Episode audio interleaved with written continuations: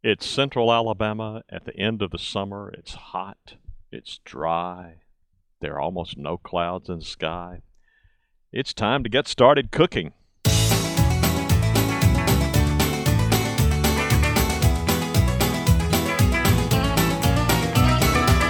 Welcome to Longleaf Breeze. Beginners learning subsistence farming using three simple principles. Approaching but never reaching subsistence. It's gotta be fun while we're doing it. And we don't make allness statements. And now, Lee and Amanda Borden. Thanks, Adrian, and welcome to our podcast of August thirty-first, twenty eleven. It's it's interesting today, as we broadcast this, that uh, it's the first overcast or cloudy day that we've had in quite some time. Um, as we talk about the Sun Oven. I think that's an, uh, a little irony here. but uh, we got up this morning before we realized it was going to be cloudy and decided that needed to be the topic of the podcast today. So we're locked in, even though it's cloudy today. But yeah. It won't be cloudy for long. No, It'll be no. The sun will be out soon. and uh, But we're having a good time because we are um, in a little different venue. We decided to record the podcast out on the porch instead of in the apartment, and uh, it's quite pleasant out here this time of day with the clouds up. With clouds, that's right. I've been shelling peas like crazy because the uh, past couple of days we've had our end-of-the-season uh, push, I guess, on the peas, and the bugs and boy, are beginning are they to... pushing. Yeah, yeah. It's uh, uh, purple hull peas, black-eye peas, um, pretty much finished up the Mississippi Silver this past week. And, and now the bugs are beginning to take over, the stink bugs and, and other... And you said that uh, one of your favorites is this California number five? Yeah, those are my black-eyed peas. And that's this is the second year in a row that I've planted that particular type of black-eyed pea. And when they don't get eaten by bugs, which, you know, we've gotten a good crop so far before it's gotten so bad lately, um, they're nice and big and plump. And when they're ripe, they're just gorgeous peas. So I highly recommend them to, at least to people in... Zone eight, I suppose. Not, uh, are we? Yeah, I yeah. guess we're zone eight. We are eight, zone yeah. eight, yeah. So um, anyway, but but back to the Sun Oven topic. One reason we decided to uh, to talk about that is because we've been using the Sun Oven so much lately for the bulk of our cooking. Not just using it every day, but using it every day for two or sometimes three different dishes in succession. Right, because it, we um we have actually have a picture of it on the blog site, but but we could also post another one. You, you can't, yeah. I don't know if you can tell from it, but it's not huge inside. You can put one pot or one, I guess, a small size, like a half a lasagna pan size. Yeah, at, it at doesn't work well for, uh, say, a nine by twelve uh, yeah. baking pan like yeah, you would be accustomed to putting in a regular oven. nine by thirteen right. is what I think of as, yeah, okay. That won't fit. Um That won't make it in the Sun Oven. So we have small pans that are tailored for the Sun Oven mm-hmm. that we use on a regular basis. Yeah. We first bought it, if you remember. Actually, you don't remember because I bought it for you as you a surprise. It. That's right. It was a gift. Um, and it was a toy, really. I mean, I thought, oh, how fun, an oven that cooks in the sun. And yeah. I... I had no idea what would we be doing with it, but I guess I thought it would be something we would show to our friends from time to time. And when we really wanted to um, strut our stuff, we would haul out the Sun Oven and, and put something funky in it and so forth. Yeah. And that's, in fact, what we did with it at first, if at, you remember. Well, because we didn't live here, and where we did live uh, was too shaded. We didn't have a yeah, place to put it. Yeah, we didn't have sun to work with. So, but I remember taking it to the Earth Day Uh, festival that we had at Samford where I taught every, well, whenever we had Earth Day, that that one year that after we'd bought the Sun Oven, and baking uh, bagel, bagel bites. bites and Toll House brownies in yeah. them. And the students loved them. I mean, we, we were a hit. Yeah. Um, but, and of course, when we first started coming out here to work at the farm, when we didn't have a place to live or a way to heat up food, I remember picking up some frozen pizza one day. And, and we Put that in the sun Putting oven. Putting it in the sun oven. And it and even though it was really cold, it was a cold, clear day. I remember that distinctly. Probably didn't go above the thirties. That, it cooked perfectly well. All it needed was the sun. It didn't it need needs heat. It the sun. It does not need warm weather. Yeah. Um, it's interesting, we are talking about it here during hot weather in the right. summertime in central Alabama, but you can cook in the sun oven on a cold day very easily. Yes. But what's happened after we've settled in here and have learned what our routine is, is that the sun oven has become our primary cooking appliance. When it's, it's a sunny day. It's the one we use yeah. the, the most. Yeah. Uh, and it, when you said, oh, it, when it's a sunny day, and what it's meant for us, I think you'll agree, is that we've learned a different way of thinking about cooking. Right. Instead of saying, let's figure out what we want to have for supper tonight and then how are we going to cook it, what we do is reverse that process and say, oh, it's a great cooking day. Mm-hmm. What do we need to be putting in the sun oven so that we can be cooking it and it will be ready for us to enjoy whenever we need it? Mm-hmm. Yeah. So we end up you, eating a lot of food that we cooked a day or two before, but now we reheat it and enjoy well, it. Well, just because we usually prepare a larger portion than two of us can eat for supper, so we exactly. have leftovers.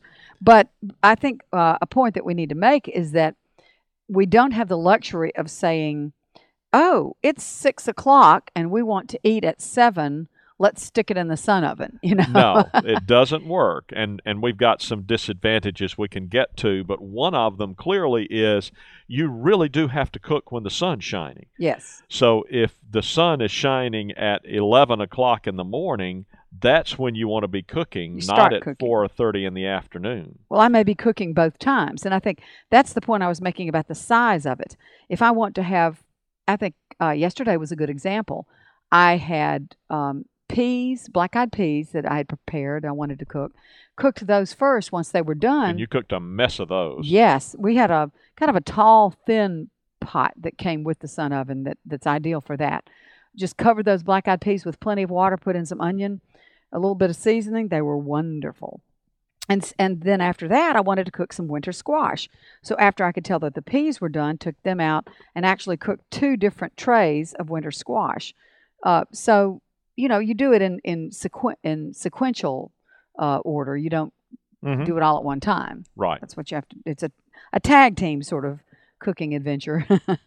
But these last few days, as you said earlier, we've had sunshine every yeah. day, and we've been cooking something every day. Mm-hmm. Um, what we're using is called the Global Sun Oven. It's a manufactured. Um, appliance that is tailored for efficient sun cooking.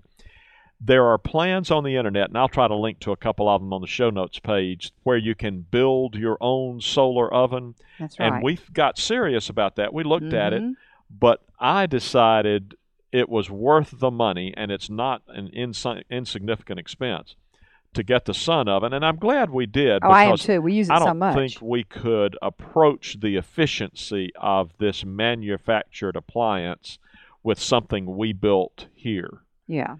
Um, it's just, um, it's on a sunny day, it's trivial to get it up to three hundred degrees and yeah. keep it there. Yeah. It's hard to get it much over three hundred. Every mm-hmm. now and then, on the clearest, sunniest day, we may get it up to three twenty or yeah. oh, have you gotten up to three fifty? I I'm, thought I'd seen it on three fifty, but yeah, between three twenty-five, three fifty, something yeah. like that at the at the warmest. Certainly never over three fifty, rarely over three twenty-five. So um, it it has its limitations, but boy, um, for what we're doing, it sure makes sense. And, and why course, don't we talk about some of the the dishes that we think our optimal use well, of the sun oven. If you start talking about the dishes, then I have to bring up squash casserole, okay, which is my favorite thing you fix in the sun oven. Um, what you do, it's a recipe you got from it's Sugar sh- Busters in the Sugar cookbook, Busters cookbook, right? But it uses uh, regular summer squash and tomato and mm-hmm. onion and Parmesan cheese. Yeah, Parmesan cheese and butter. Um, it's just uh, you just layer that on there, and onion. Have to have some onion. Mm-hmm. And layer that in um, in one of those pots. And stick boy, it in there. Is it so good. Yeah. And supposedly fairly guiltless. Uh, but um, it's a Sugar Busters recipe, so I highly recommend that to those of you watching your weight. And we're able to use, I think one of the, the things that goes without saying maybe is that part of what we're doing with the Sun Oven is trying to use our vegetables, like cook what we're growing. Oh, sure. Yeah. So it, it's kind of um, makes you feel good one afternoon to go out there and realize I'm cooking all stuff I grew here and maybe picked it off the plant earlier in the morning or yesterday, cooking it with the sun only today, and we'll eat it for supper tonight. Yes, That's just, that feels great. Feels great. Um, and, and we'll talk a little bit about a couple of other um, things that we cook that aren't necessarily produced here on the farm, but uh, let's stick with vegetable for the moment. Uh, this that type of casserole works well. Also, I mentioned winter squash that we did yesterday. Um, we Very just, forgiving in the sun oven. Oh, it yeah. works out well. It works out great because you just scrape out the seeds.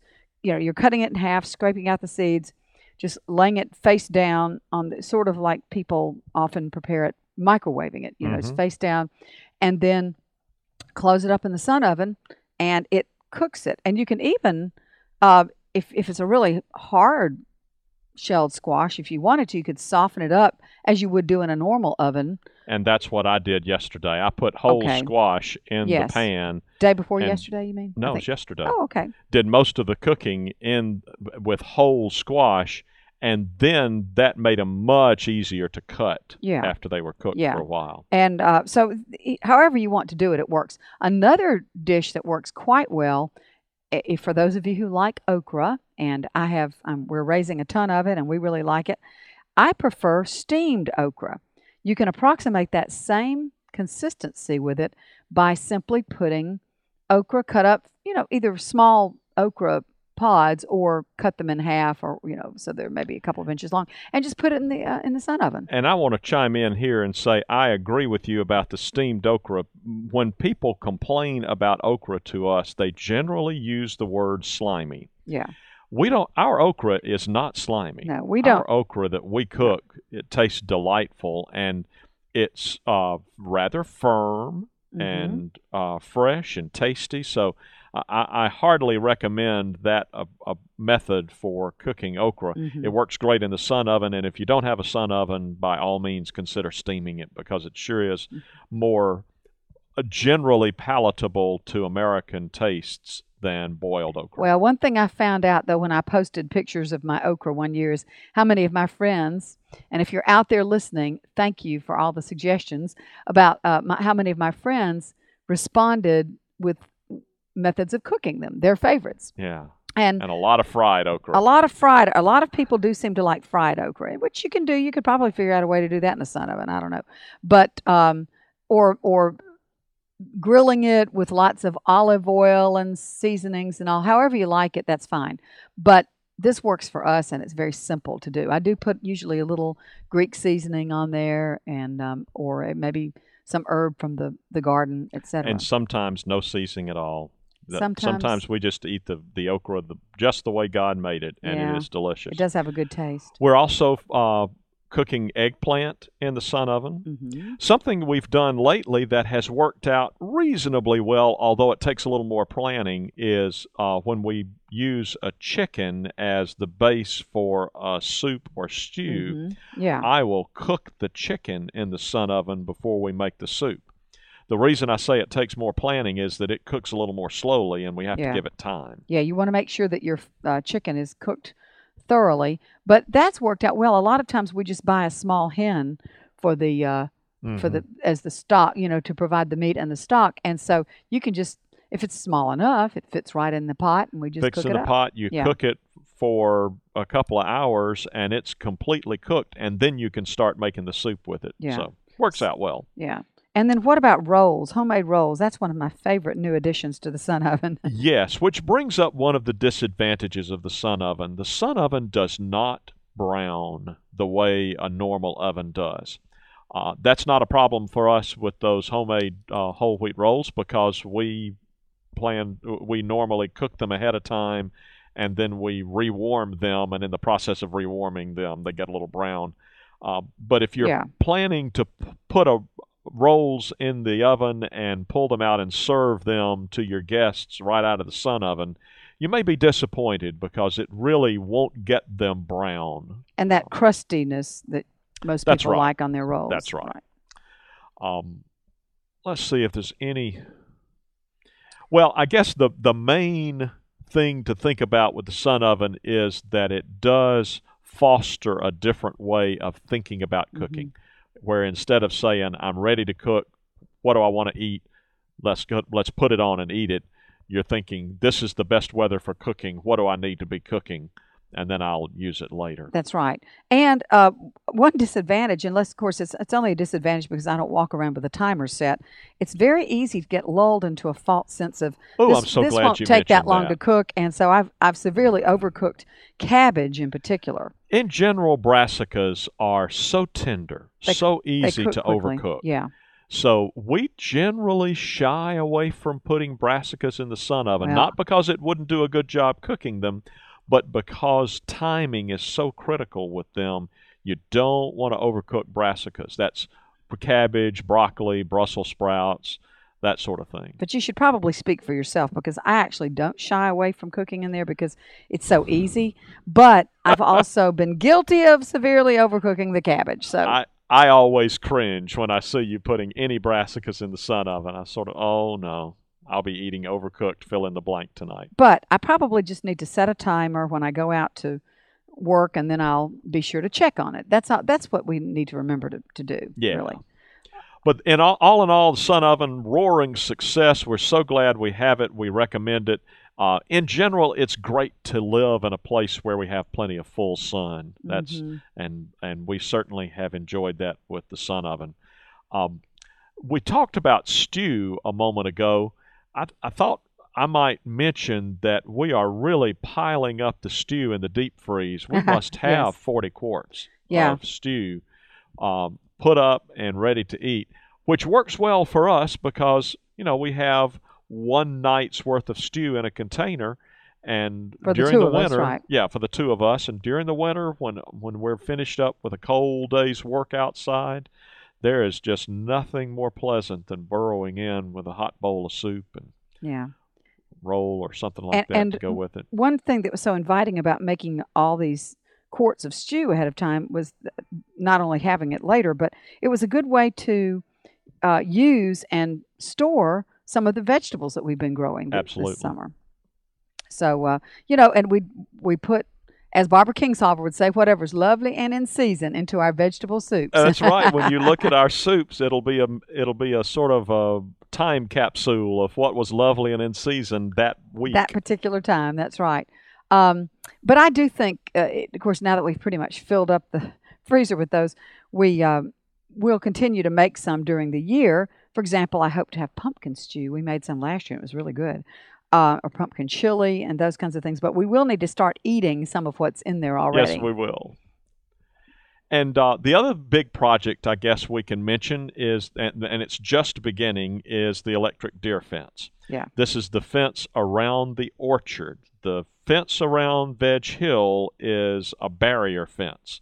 Um This is a simpler structure, should go up a little faster, not nearly so complete a protection system, but we hope we don't need as complete a protection system yeah. around the orchard.